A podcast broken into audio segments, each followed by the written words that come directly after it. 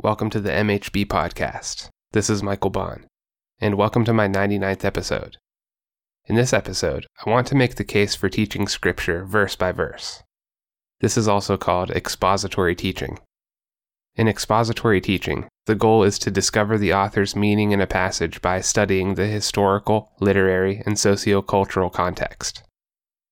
This sounds like a lost art given over to dusty commentaries and dry theologians and it is if you approach it that way. But what if you approach expository teaching as if it holds the key to perspectives that will promote your well being today, tomorrow, and the rest of your days? What if I told you that line by line teaching of Scripture has the power to uncover ancient wisdom inside of you that leads you and your loved ones to a better life? And what if you knew that plumbing the depths of Scripture was at the same time gaining a more complete picture of God Himself? Wisdom that has been lost to the generations becomes secret wisdom. Rediscovering this secret wisdom may be the only effort that can prevent the catastrophic failure of civilization. You might say I'm being alarmist, but history is littered with the skeletal remains of imploded societies, the artwork of the evil one. After Christ's baptism, the Holy Spirit led Jesus into the wilderness where he encountered Satan.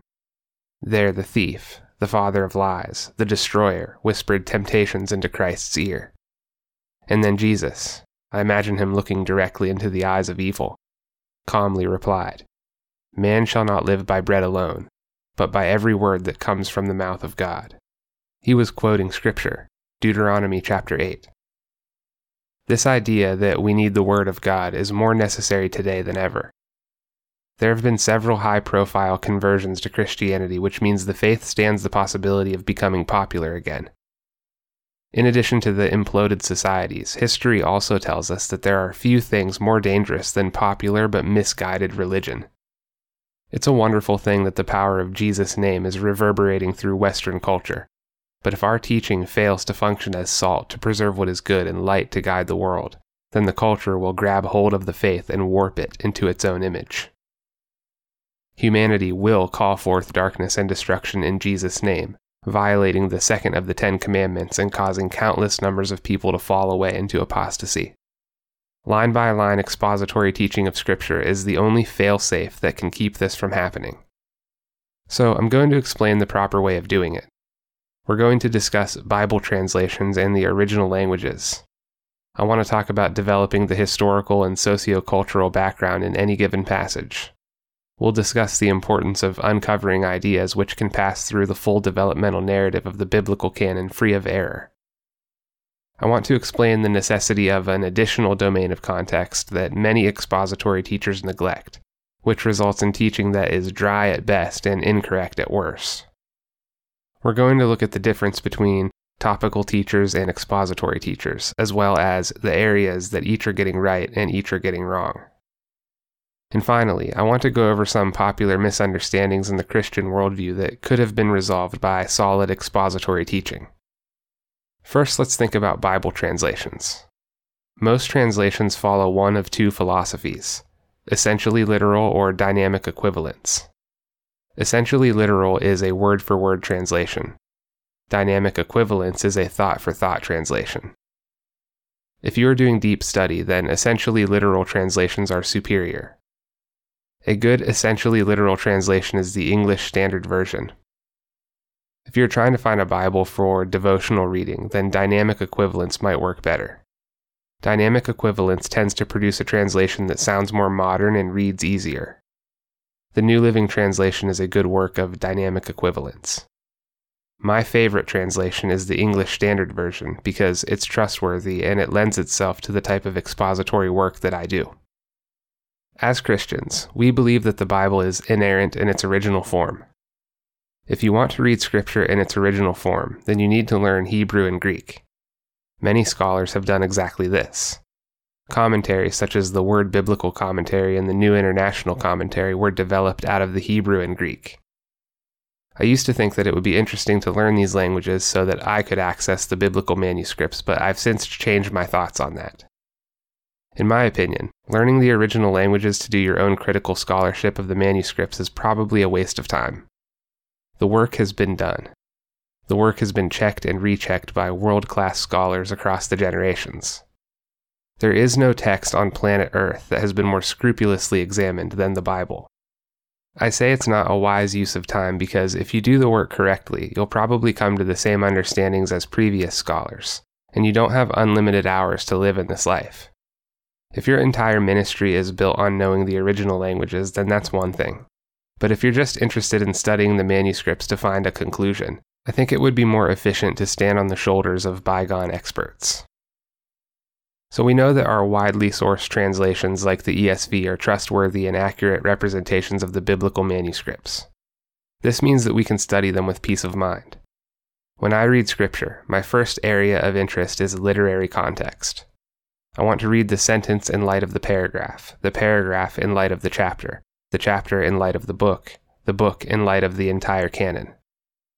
I never want to change the meaning of a given verse by taking it out of its context. But literary context by itself is not enough to arrive safely at the author's intended meaning. We also need to check the historical and sociocultural context. This means understanding the nature of the original audience as well as the nature of the author. What were their customs? What was considered normal during this time? What was the political climate like? A good example of passages that require historical and sociocultural development are the early books of the Old Testament. Many of the ancient laws in the Torah seem silly or cruel to us today. But that's because we live in a civilization that is very far removed from the civilization these laws were designed to address. You might say, I thought all of God's Word is applicable to us today. The answer is that some of it is not, but only because the generations have succeeded in building a stable society. If we reverse course and fall into the dark ways of ancient humanity, then some of the early object lessons given to God's people might become necessary to pull us up out of the muck. Many of the early Old Testament laws were given to the Israelites as a means of separating them from the savage pagan people. Today, nearly everyone in Western culture is steeped in biblical principle, even if they don't realize it. We would do well to keep it that way so that we never have to suffer the cruelty of the ancients. So we need to establish literary, historical, and socio-cultural context in order to understand what the biblical author meant in any given passage. Once we've gathered all of these data points, then we can use them to tell a story about what's happening in the passage.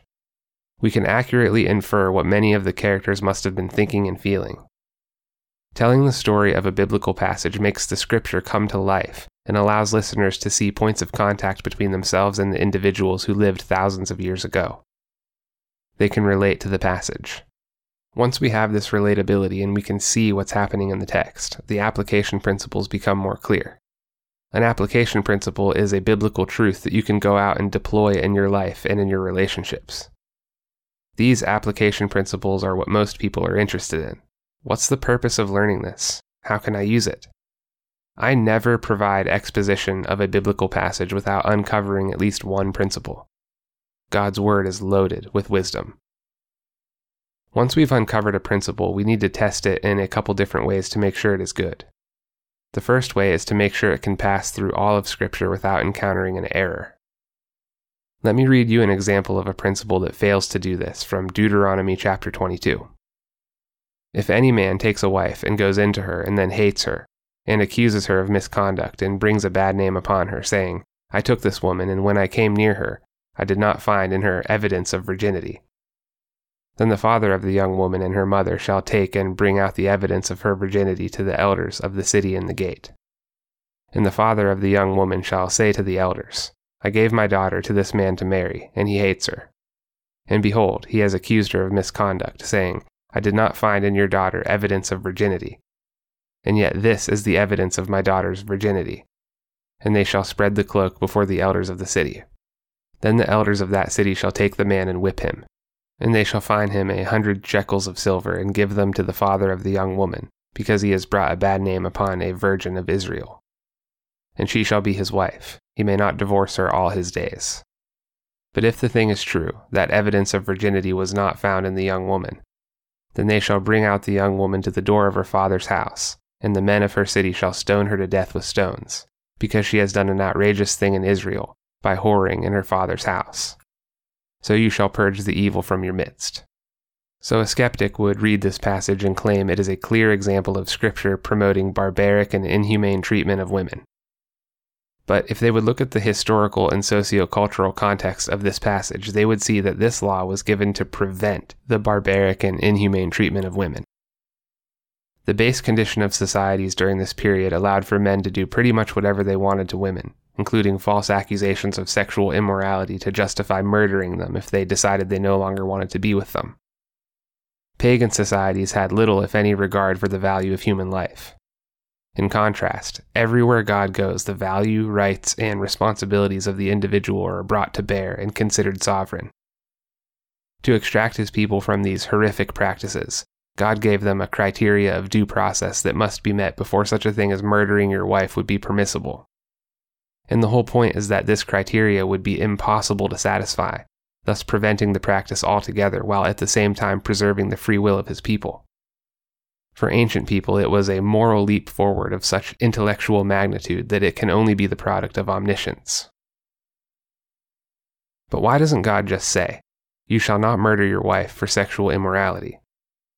The answer is that he does give this command further up the ladder, but he had to give these ancient barbaric people some initial rungs to climb in order to get there. Otherwise, it would be like trying to teach a three year old algebra. And here's the scary thing I believe it's possible for societies to degenerate so badly that they will once again need these base level object lessons in order to climb back into a civilized nature. We do not want to go down that road. Let's assume that a reader fails to understand the historical context of this passage in Deuteronomy and so believes it's godly to murder your new wife if you discover she's not a virgin. The truth is that even if you irresponsibly exegete this passage and totally ignore the historical context, you still can't make it work because of plain literary context. God commands Hosea to love his wife who falls into prostitution. Jesus himself rescues a woman from being stoned by the Pharisees for violating this very same Old Testament passage. Jesus told the Pharisees that none of them had the right to judge her because all of them were themselves contaminated with sin. God is the only one who holds the position of judgment over an individual, and Jesus forgave the woman for her adultery. So, if you interpret the passage in Deuteronomy to be God's instruction for you to murder your wife for adultery, then you must also send this interpretation through the rest of the developmental narrative of Scripture. When you see that it fails to make it through, that's how you know you are wrong and you need to go back and look at it again. It is your responsibility as a Christian to make sure that every single principle you pull from Scripture is able to pass muster in this way. Jesus gives us the master values that all of your principles must adhere to in order to work. These master values are to love God and love your neighbor. If you're acting on something that you believe to be biblical and it is causing you to fail in loving God or loving your neighbor, then guess what? The principle you are acting on is not biblical even if you think your idea is plain as day in Scripture. If implementation causes you to violate the two great commandments, then you have failed either in your exegesis of the passage or your application of the principle. And that brings us to our third domain of context. We've covered historical, sociocultural, and literary context. Now we need to think about practical or application context. Jesus Christ is the embodiment of the Word of God, the Logos. If you want to be Christlike, then you must also attempt to embody the Word of God.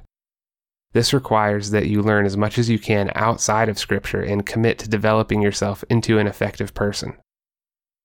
You might say, Why do I need to learn anything outside of Scripture if Scripture is all sufficient?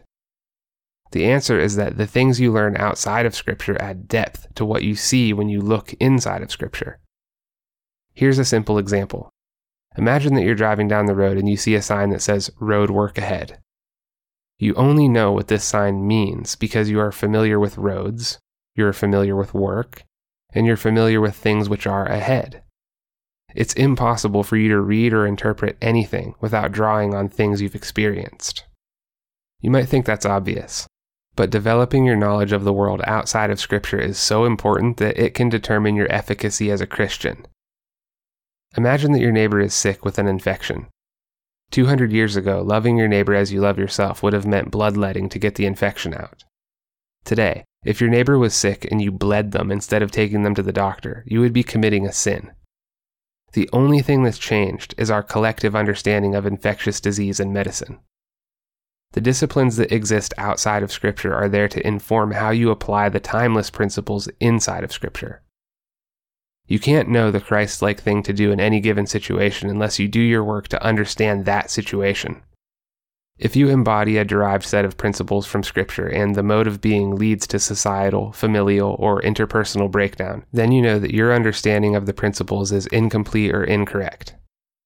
I think one of the reasons the Protestant Church has so many denominations is because the theologians responsible for forming the denominations spent more time developing their theology than they spent embodying the Word of God. It's critically important for an expositor to have a depth of knowledge of things outside of Scripture. The expositor can use this outside knowledge to inform his listeners as to how they can go about applying the principles that emerge from the text. I can tell you that if a teacher skips this step, then the Bible is going to be boring. Oh, but if a teacher gets this step right, the Bible will come to life and transform entire cities. When you go into a church today, you're likely to hear a sermon that is either topical or expository. Topical sermons address a specific idea using passages of Scripture. A sermon on marriage is an example of topical. Expository sermons are interested in developing a specific passage of text. A skilled teacher can develop the text and allow the topic to emerge on its own. An easy example is 1 Corinthians 13. You can teach an expository message on 1 Corinthians 13, and the topic that is going to emerge from the text is love. Competent expositors can give rise to important topics using any passage of the Bible. Really competent expositors can develop the text and the topic simultaneously using their knowledge of both Scripture and the disciplines outside of the text, such as history, psychology, leadership, etc.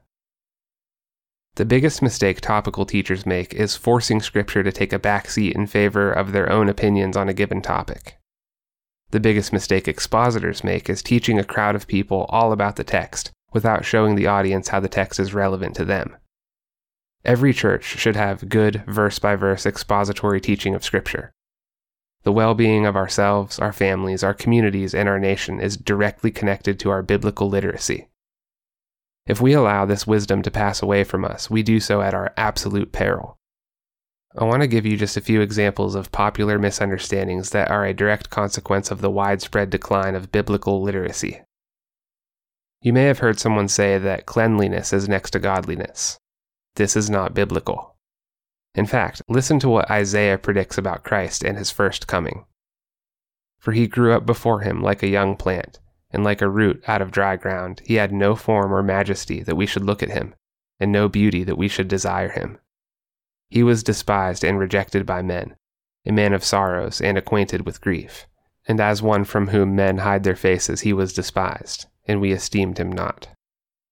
Jesus came to us first as a suffering servant, not very impressive to look upon.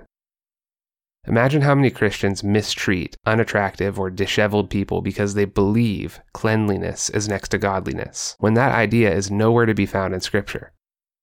The truly biblical idea is to treat the least of men and women as if you are treating Jesus himself. Another popular misunderstanding is that human beings become angels when they die. You often hear people say, so and so is my guardian angel now, or this person finally got their wings. None of that is biblical. Human beings are heirs with Christ, angels are not. Human beings are made in the image of God, angels are not. You also hear people say that money is the root of all evil.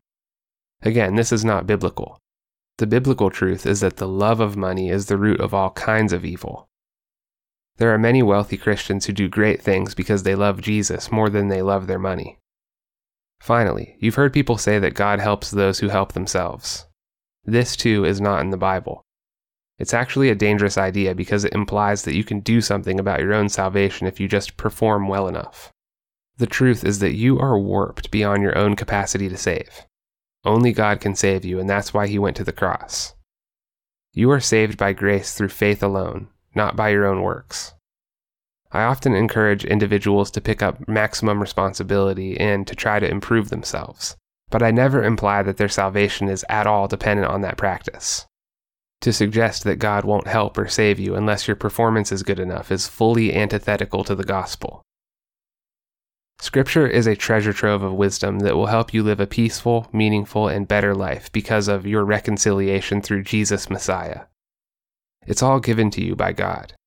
We are crazy to think that we can get by without doing all that we can to delve into this wisdom and plumb the depths of God's Word. Jesus said, Man shall not live on bread alone, but on every word that proceeds from the mouth of God. If you enjoy this podcast, please rate it on Apple Podcasts. You can find the link on my website. You can follow the MHB Podcast on Facebook or Twitter at MHB Podcast. Tell your friends about it and share it on social media. With your help, we can bring this work to those who need it, and God willing, we will change the course of their lives. If you'd like to support my work directly, you can do so at www.patreon.com forward slash Michael H. Baun. There is a link in the description. Your generosity goes a long way to promoting the growth of this enterprise and the cause of free speech.